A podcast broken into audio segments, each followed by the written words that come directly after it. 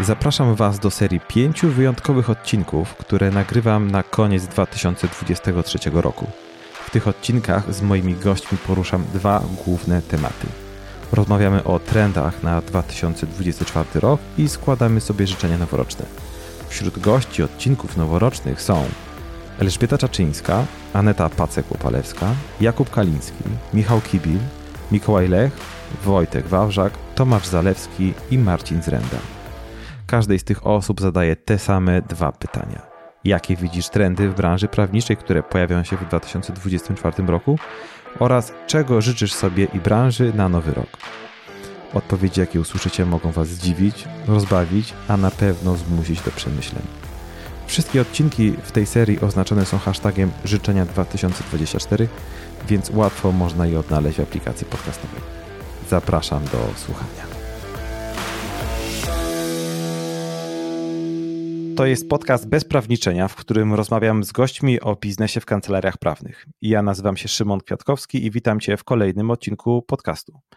Dzisiaj nagrywamy kolejny odcinek y, dotyczący trendów w 2024 i przy okazji korzystam z tego, że widzę się z Tomaszem Zalewskim i Marcinem Zrendą, żeby złożyć sobie i branży mm, życzenia noworoczne. No i właśnie, moimi gośćmi dzisiaj są Tomasz Zalewski, partner w kancelarii Bert Bert, założyciel Fundacji LegalTech Polska i Marcin Zrenda, dyrektor strategiczny rynku usług prawnych i przedsiębiorstw Wolters Kluwer. Marcin jest mocno zaangażowany w LegalTech dzięki wydarzeniom Legal Hackathon. Panowie, dzień dobry.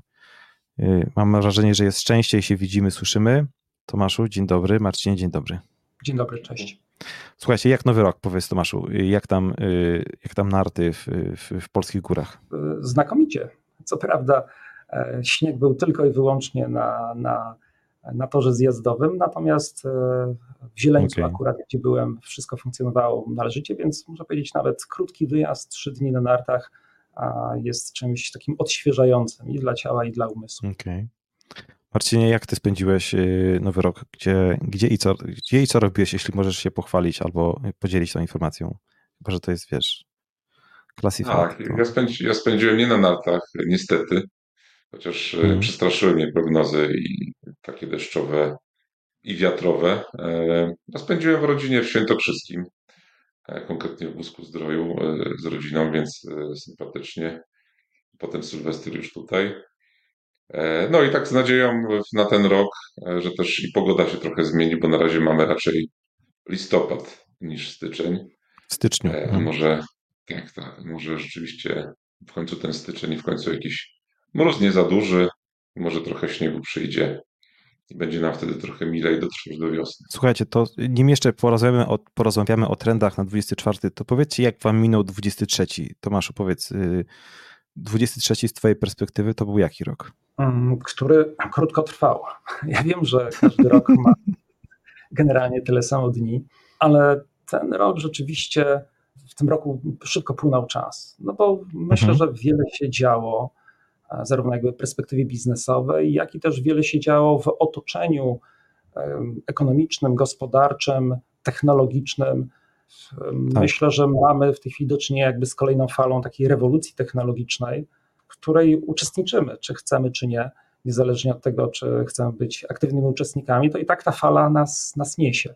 I tutaj myślę oczywiście przede wszystkim o najrozmaitszych rozwiązaniach opartych na sztucznej inteligencji, e, zarówno w kontekście korzystania z tych narzędzi, jak i w kontekście takim regulacyjnym.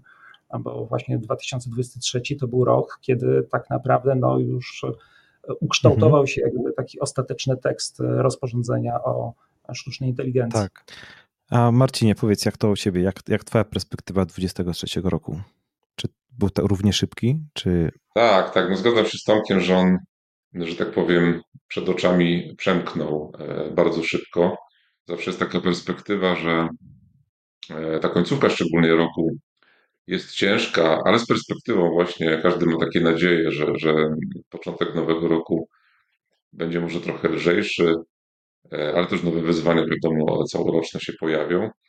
Zawsze to jest nadzieja e, taka płonna, bo się okazuje, że ten początek roku jest jednak mhm. trudny cały czas i, i, i trzeba, trzeba zapiąć pasy, tak. żeby dobrze w tym roku e, się umościć i bezpiecznie przejechać, a ten 23 rzeczywiście był takim e, rokiem, myślę, dojrzewania tego, co się wydarzyło w listopadzie jeszcze poprzedniego roku 2022. Ja się cieszę, że ten rok e, jest za nami, bo, mhm. bo dał nam trochę takiego oddechu, trochę przemyślenia i myślę całkiem dużo fajnych pomysłów e, na ten 24, e, gdzie już myślę, będziemy trochę bardziej konkretnie rozmawiać o pewnych wdrożeniach też tych technologii, o których Tomek wspomniał. Okej. Okay. Słuchajcie, no to przejdźmy proszę do, do 24 roku i zastanówmy się wspólnie, co nas czeka y, w tym roku, już nie nadchodzącym, ale tym obecnym. Jakie trendy widzicie y, na ten rok? Tomku, powiedz, y, co ty widzisz dla branży, co widzisz, że się zmieni, albo co nadejdzie, i czy to są takie trendy, które się pojawią i znikną, czy raczej one są, czy to są trendy, które są wynikiem wcześniejszych działań i mają taki charakter kroczący, taki wiesz, postępujący. Jak, jak ty widzisz y, przyszły rok, obecny rok, przepraszam? Na wstępie chcę powiedzieć, że to są oczywiście moje e, tylko subiektywne opinie, które mhm. mogą w ogóle nie mieć żadnego znaczenia, bo, bo tych, o, i zastrzegam to dlatego, że w tej chwili jest wręcz zalew takich właśnie różnych e, subiektywnych tak. opinii na temat tego, co jest ważne, co jest nieważne, co się wydarzy, podczas gdy tak naprawdę no, takie trendy to powinny wynikać ewentualnie z jakichś obserwacji konkretnych danych. E, a wydaje tak. mi się, że zwłaszcza jeżeli chodzi o środowisko prawnicze, my ciągle tych danych mamy za mało, bo e, musimy polegać na jakichś własnych obserwacjach, czasami na jakichś danych zbieranych przy pomocy ankiet. No ale jeżeli chodzi o akurat o prawników, to myślę, że wszyscy doskonale wiemy, że, że deklaracje prawników od tego, co oni robią, E, są zupełnie różne.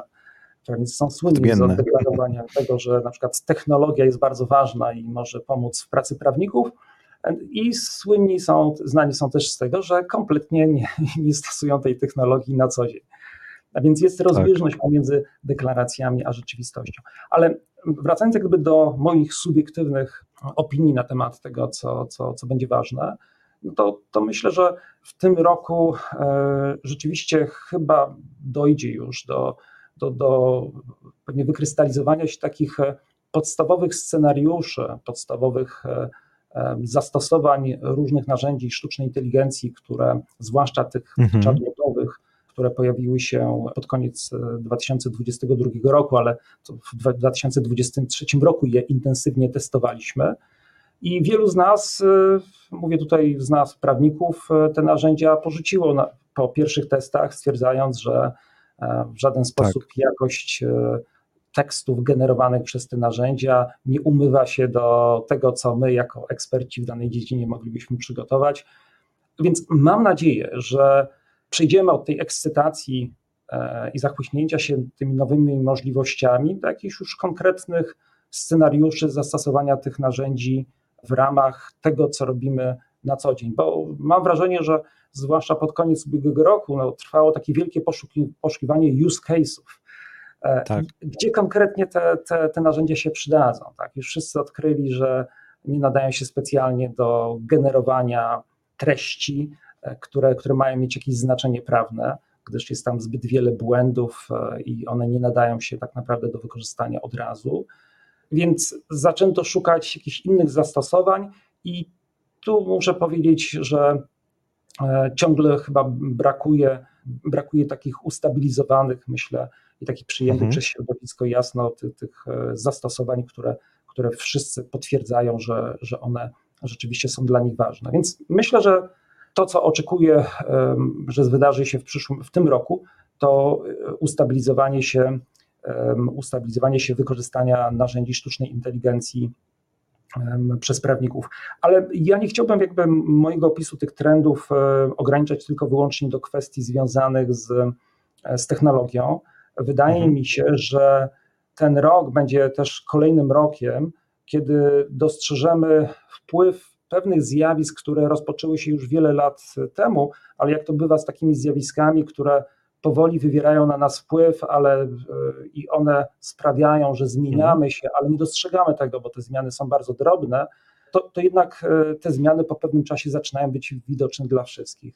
I, I, myślę, że te, mamy tu parę zmian, które, które rzeczywiście zaczynają już oddziaływać na, na, na sektor usług prawniczych w Polsce.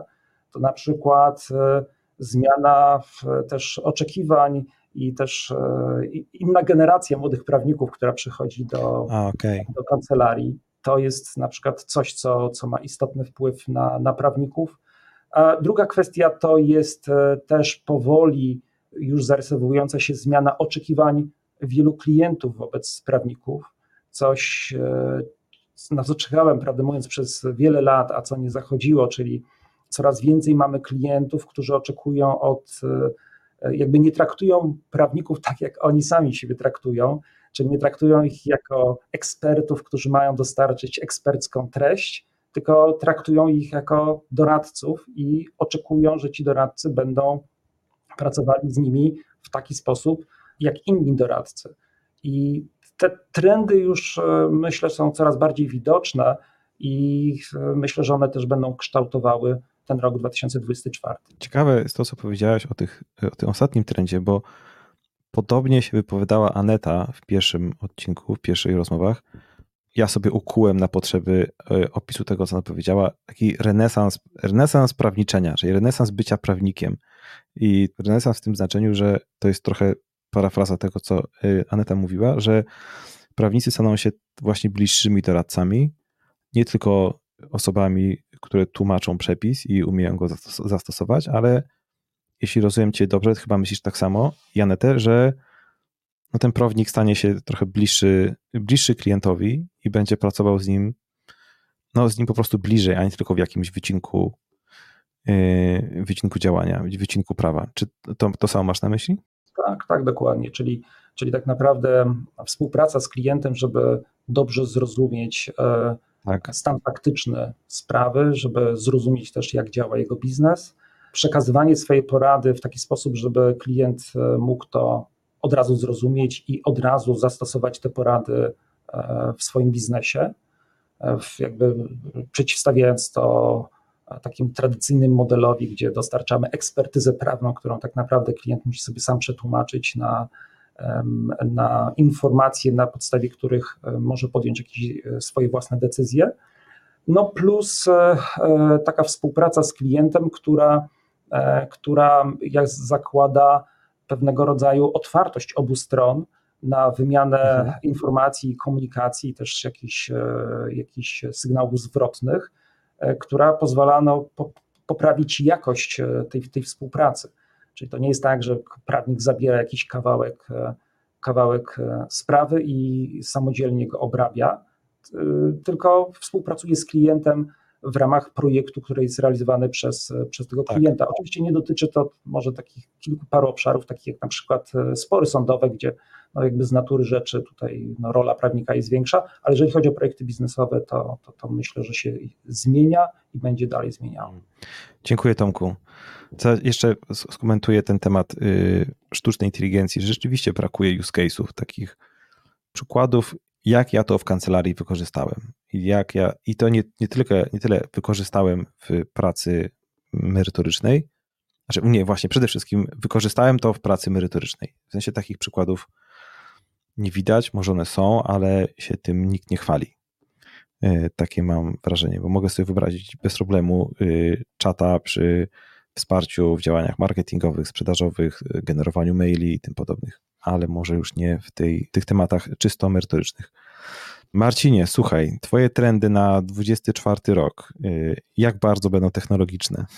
Właśnie, bo tak chciałem Myśląc o tym, e, chciałem pewnie uciec od e, tematów sztucznej inteligencji. Pewnie nie do końca mi się to uda w, w tych trendach, e, ale mhm.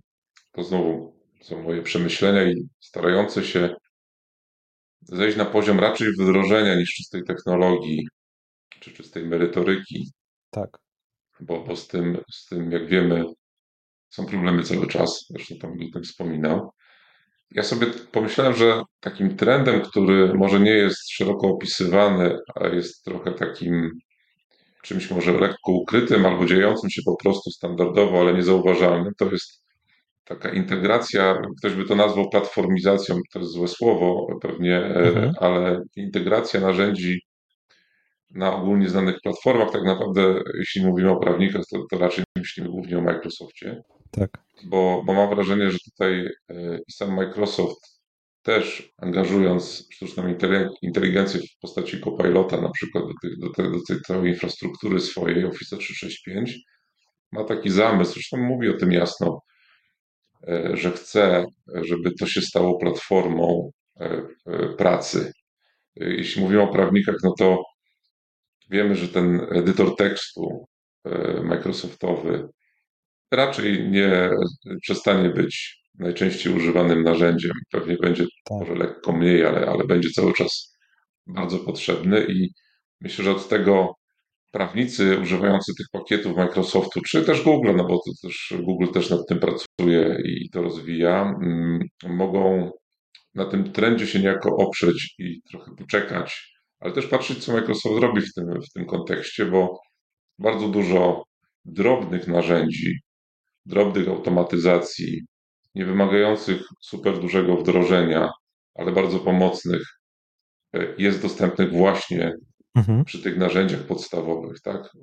I, I, od tego można zacząć po prostu wdrożenie, bo tam jest e, krótko, jakby w zasięgu ręki mamy narzędzia, które jakoś tam skracają nam czas pracy, coś tam automatyzują. I jak uzyskamy pewną świadomość e, korzystania z tego typu narzędzi, z tego typu platform, no to potem możemy sobie przejść już do rzeczy bardziej skomplikowanych. Ten skok świadomości e, mhm. prawników, myślę, że ten 2023 dał nam też bardzo dużo, jeśli chodzi o, o to, co e, my rozumiemy jako sztuczna inteligencja, chociaż oczywiście to rozumienie w dużym cudzysłowie stawiam, e, ale w sensie takim, że no, trochę się z tym poboksowaliśmy jako mm, technolodzy, prawnicy, całe społeczeństwo myślę. I myślę, że ten skok świadomości jest ważny. A dla mnie jeszcze tutaj kolejny jest trend e, nieco ukryty, ale ja bardzo się cieszę, że, że on jest, e, nie że jest ukryty, ale że on jest i że, że będzie, myślę, mhm. pączkował w przyszłości. To jest e, trend związany z tym, że dane są bardzo ważne. Myślę, że ten skok świadomości, że dane są istotne, on nastąpi, nastąpi i nastąpił już e, dzięki temu, że sztuczna inteligencja czy narzędzia tego typu no, karmią się danymi. Bez, bez tak. danych są, e, są mało znaczące lub mniej znaczące, lub wybrane fragmenty są tylko znaczące. I e, jeśli prawnicy nie będą dbali o dane na poziomie podstawowym, o, o to, by te dane po prostu posiadać, by je segregować w jakiś sposób, utrzymywać ich jakąś strukturę, by w jakiś sposób e, przetwarzać je i czerpać z nich informacje, no to wdrażanie narzędzi AI-owych, które będą się starały coś robić z danymi, które posiadają w sposób bez struktury kompletnie będzie, będzie bezskuteczne, więc to jest dla mnie coś fajnego, tak, bo to jest mhm. Też związane z pewną taką moją misją szerzenia tej idei zarządzania wiedzą i informacją, też w kancelariach prawnych, działach prawnych. Dzisiaj te dane są pokarmem dla, dla sztucznej inteligencji i będą w przyszłości. No I żeby to wszystko było strawne, e, no to my musimy dbać dużo wcześniej o to. I, I, ja się cieszę z tego, że zauważam u prawników takie e, zrozumienie, że narzędzia typu CRM w, w kancelarii, gdzie chociażby mam gdzieś posegregowane dane sprawy i mogę jeśli się nadarzy okazja wdrożenia jakiegoś narzędzia e, super technologicznego, to mogę w jakiś sposób je podłączyć i ona będzie korzystała z tych danych, no to, to super. Na dzisiaj, jeśli ktoś nie dba o te dane w ten sposób, no to de facto musi de facto replikować pracę, no bo musi te dane zgromadzić, musi te dane mhm. wyjąć z jakiegoś jednego systemu albo z wielu systemów, musi w jakiś sposób zrobić e, teczkę, którą dostarczy do powiedzmy narzędzia sztucznej inteligencji i potem oczekiwać wyniku. Na koniec w takiej konfiguracji, w takim wdrożeniu tego się nie będzie chciało robić. Tak. Po prostu. Nie? I to jest, czyli tutaj ten, ta opieka nad danymi jako pewien trend ukryty może mhm. e, niechcący, ale, ale jest, jest bardzo fajnym, fajną rzeczą. No i, i chciałbym jeszcze jeden e, trend poruszyć, ale to w zgodzie e, bardzo z Tomkiem e, i z Tobą też, Szymku, że wymagania klientów szczególnie młodego pokolenia, pokolenia klientów, prawników, co do e, technologii, jaką prawnik używa, jaką kancelaria używa, będzie e, to, to, to znaczenie używania tych technologii będzie wzrastało.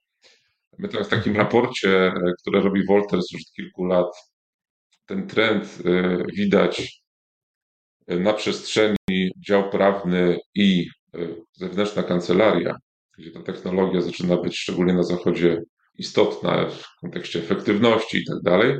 Myślę, że może jeszcze nie w tym roku, ale nadejdą takie czasy, kiedy też klienci indywidualni czy mniejsze firmy będą wymagały na przykład tego, żeby do prawnika można było się odezwać przez Slacka, przez jakieś inne narzędzia mhm. tego typu komunikacyjne. Gdzieś widziałem taki trend, gdzie jakiś, jakaś analiza była, że w 2024 prawnicy docenią i zaczną adaptować znaczenie krótkich wiadomości w ich pracy. Krótkich wiadomości, czyli tu mamy na, na myśli wszystkie te takie Teamsy, yy, właśnie Slack, jakieś takie rzeczy, nie tylko w kontekście komunikacji z klientem i wymiany danych o sprawie, o postępie, o statusie, ale też w kontekście gromadzenia pewnego, pewnej informacji o stanie faktycznym na przykład. Nie? Więc e, ta technologia w relacjach klient-prawnik i że ona staje się ważna nie tylko dla prawników, powinna się stawać ważna, ale również dla klientów prawników.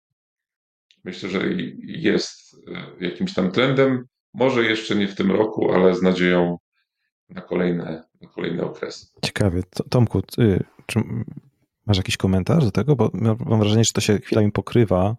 To, o czym całą, mówicie. Całą, całą masę komentarzy, tak. Nie no, w zasadzie każdy wątek e, mógłby być rozwinięty.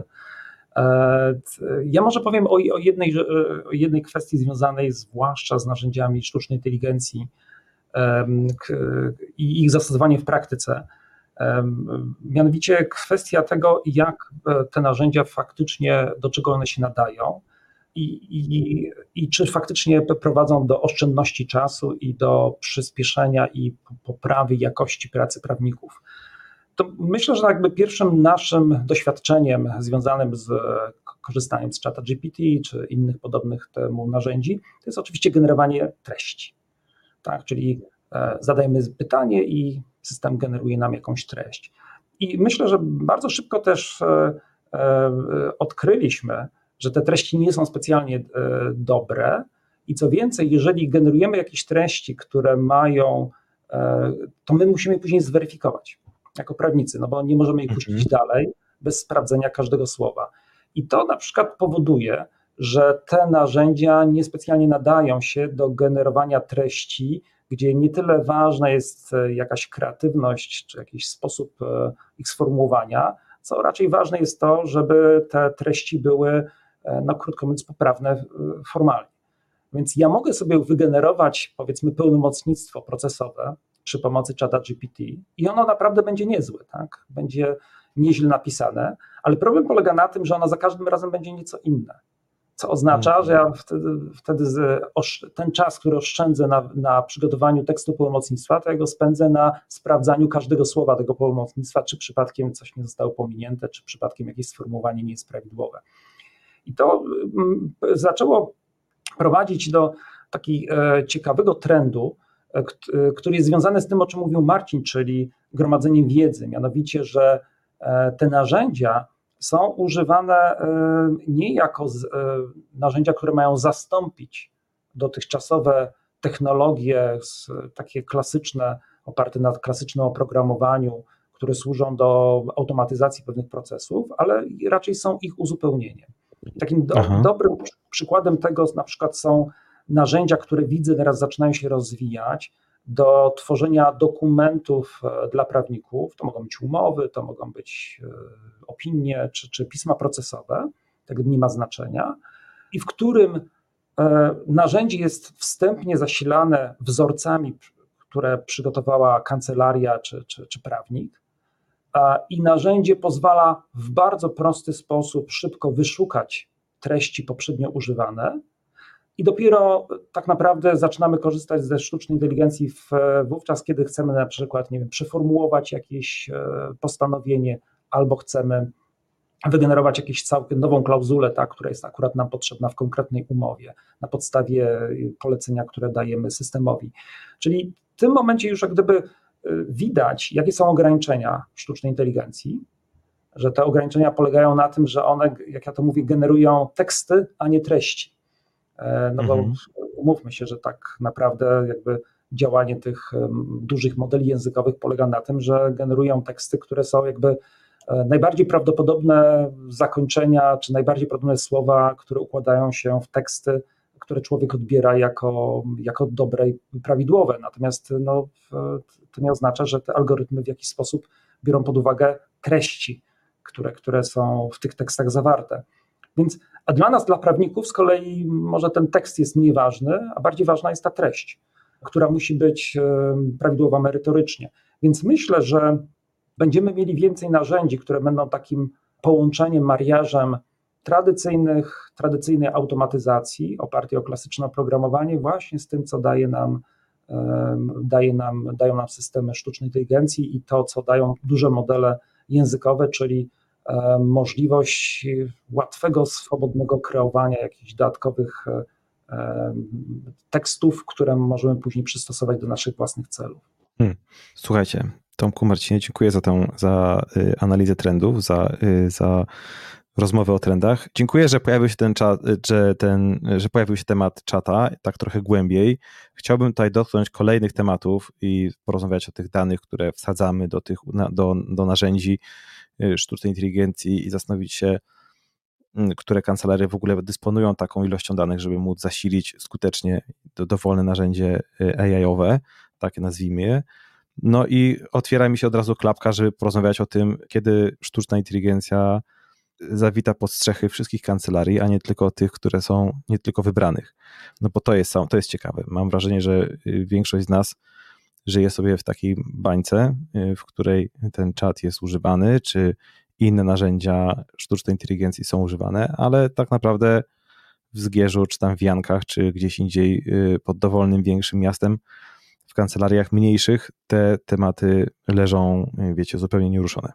Więc tu mi się otworzyła ta klapka, ale to nie jest czas na ten odcinek, nie, nie żeby ten poruszyć no. te tematy, więc y, chciałbym jeszcze zapytać was o o to, y, czego życzycie branży, a może też sobie na ten przyszły, przyszły, na obecny rok, a mamy 3 stycznia i jeszcze mówię przyszły, y, na obecny rok. Marcinie, powiedz, jakie są Twoje życzenia dla, y, dla branży prawniczej? E, ja myślę, że niech ten 2024 przyniesie więcej równowagi. Nie tylko równowagi, też takiej naszej e, wewnętrznej, pewnego spokoju, e, spokoju ducha, też równowagi jeśli mówimy o oligartechu czy o technologii i prawie, to równowagi pomiędzy realną korzyścią z wdrożenia technologii, nawet tej najprostszej, a tylko opowieścią o tym, jak może być wspaniało. Mhm. Żeby, żeby tutaj zachować e, jakiś balans, bo to przechylenie jest w ostatnich latach bardzo e, w stronę tego e, marketingowego takiego zadęcia i tych różnych trendów że my musimy pewne rzeczy robić jako prawnicy, musimy wdrażać, a, a tego rzeczywiście, co jest realnym wdrożeniem i realną korzyścią, to o czym też wspominał Tomek. E, no i życzę również e, sobie i wszystkim tego, żeby odstęp sygnału od szumu w dzisiejszym świecie się, się zwiększał, choć wiem, że tak nie będzie, e, to przynajmniej jakichś narzędzi, które, które będą w stanie nam pomóc żeby tą separację jakoś sobie zapewnić między tym, co istotne, e, co wpływa na nasz biznes, na naszą pracę, a tym, co jest tylko czymś chwilowym e, i pewnym szumem, który, który, który musimy, e, musimy go słuchać, ale musimy z tego szumu umieć wydobyć to, to co istotne. No i tej, tej równowagi wszystkim życzę, bo, bo myślę, że ona nam jest potrzebna. No i oczywiście sukcesu we wdrażaniu technologii, bo myślę, że ten rok 2024, tak jak mówiłem wcześniej, będzie, będzie rokiem, kiedy będziemy przede wszystkim mieć zalew narzędzi e, AI-owych, głównie opartych pewnie o duże modele językowe i to, to, to po pierwsze. I będziemy musieli umieć jako też prawnicy firmy wybierać to, co przetestować, a będzie tego naprawdę, naprawdę dużo, bo, bo się zgłaszają rzeczywiście dziesiątki firm nowych, które na przykład są głodne danych, danych, które ma, mamy na przykład w Liaksie i chcą robić różne eksperymenty na tych danych. Także naprawdę mhm. ten rok y, będzie, będzie obfity w takie rzeczy. No i tym bardziej życzę, żeby umieć y, dobrze wybierać, jednocześnie zapraszając na Legal Hackathon e, w tym roku, bo nie mhm. robiliśmy go w zeszłym roku. I dobrze, że nie zrobiliśmy chyba, bo mamy pewien rok doświadczeń ze sobą i myślę, że będzie to bardzo ciekawy hackathon, wyjątkowy, bo, bo dużo rzeczy tak, stało się łatwiejsze, a może jednocześnie trudniejsze, ale na pewno będzie to inny hackathon. On będzie 8-10 marca, serdecznie wszystkich, wszystkich zapraszam. No i mam nadzieję też życząc uczestnikom hackathonu przyszłym, że, że, że będziemy mieli fajne, nowe pomysły, e, które, nowe i praktyczne pomysły, które będziemy mogli z powodzeniem w tym roku i w przyszłych okresach wdrażać. Super Marcinie. O hackatonie chyba jeszcze nagramy dodatkowy odcinek, tak coś czuję, już mi się tutaj y, pojawił temat. A Tomku, twoje życzenie na 24 rok. Co się zadzieje? Czego sobie życzymy? Ja życzę i sobie, i wszystkim przede wszystkim tego, żebyśmy mieli otwarte głowy i żebyśmy tak ze spokojem patrzyli na wyzwania, które wynikają z, e, ze zmian w otaczających nas świecie. Myślę, że to jest, to jest bardzo ważne, bo niezależnie od tego, jaki konkretny zawód wykonujemy, jaki, jak, jak, jakie są nasze codzienne zajęcia, no to na pewno jesteśmy pod wpływem, e, pod ciśnieniem zmian, które, które zachodzą. Ja myślę tutaj bardzo szeroko i o technologii, i o ekonomii, i geopolityce. I e, myślę, że bardzo ważne jest w tym, żeby e, nie czuć się przytłoczonym tymi zmianami, ale raczej pomyśleć, że to jest tak naprawdę okazja do tego, by być może po prostu trochę coś zmienić w sposób, w jaki mhm. działamy. Myślę, że to nie jest tak, że, każdy że ktoś z nas jest zadowolony w 100% ze sposobu, jaki działa. Jest wiele możliwości do, do innowacji. Nie zamykajmy się jak gdyby na takie tradycyjne formy, na przykład przekazywania e, naszego doradztwa prawnego. Nie zamykajmy się na wyłącznie jakby takie schematyczne zasady e, współpracy z klientami czy z innymi prawnikami, tylko próbujmy nowych rzeczy widzę, że to, to, to, to zaczyna działać, bo przykładem chociażby mhm. jest e, taka społeczność, która wytworzyła się wokół mojej fundacji Legal Tech Polska, gdzie tę fundacja jakby wzięła się z tego, że chciałem zachęcony tym, co jakby dzieje się w środowisku informatycznym i przedsiębiorców, którzy zajmują się nowymi technologiami, że oni dzielą się swoim know-howem, dzielą się swoimi doświadczeniami. I tak pomyślałem, że fajnie byłoby, gdyby prawnicy też mogli się wymieniać takimi doświadczeniami. I na początku trochę w to nie wierzyłem, albo chciałem tylko zweryfikować, czy, czy faktycznie to jest w ogóle możliwe. Natomiast teraz widzę, że jest coraz więcej prawników, którzy chętnie się dzielą wiedzą. Powstają jakby takie społeczności, które mhm. angażują się w nowe projekty, które chciałyby w jakiś sposób wpłynąć na zmianę świata, w którym funkcjonują, mieć jakąś e, możliwość e, wywarcia wpływu na to, jak ten zawód jest wykonywany, zmienić pewne złe praktyki czy, czy złe tendencje, które gdzieś są zauważane. To taki przykład e, inicjatywa właśnie przygotowania wzorca umowy NDA, który, który może być tak. E, stosowany w każdej branży na zasadzie po prostu skopiowania sensownego wzorca umownego, który został przygotowany właśnie pod auspicjami fundacji. Więc chciałbym, żeby wszyscy mieli otwarte głowy i jednocześnie też, e, trochę nawiązując do tego, co Marcin powiedział, myślę, że bardzo ważne jest dla nas, żebyśmy no, znaleźli taką równowagę i żebyśmy potrafili, niekoniecznie nawet przy wykorzystaniu technologii, ale potrafili faktycznie umieć usystematyzować i jakoś e, syntetyzować te informacje, które do nas docierają, które nas wręcz zalewają i od których, e, naprawdę mówiąc, bardzo trudno trudno się odłączyć. Cały czas jesteśmy nimi bombardowani. Więc myślę, że bardzo ważne zarówno dla naszej wewnętrznej równowagi, jak i mhm. dlatego, żebyśmy faktycznie z tych informacji, te informacje przetwarzali na wiedzę, która może później nam posłużyć do podejmowania jakichś decyzji dotyczących naszego życia prywatnego, zawodowego. E, to ważne jest, żebyśmy potrafili czasami się wyłączyć i hmm, właśnie tak. uruchomić nasze własne myślenie tak żebyśmy wyrabiali swoje własne opinie na temat tego, co do nas dociera i później wyposażeni we własne poglądy, własne przemyślenia, po prostu ruszali zmieniać świat. To zabrzmiało super.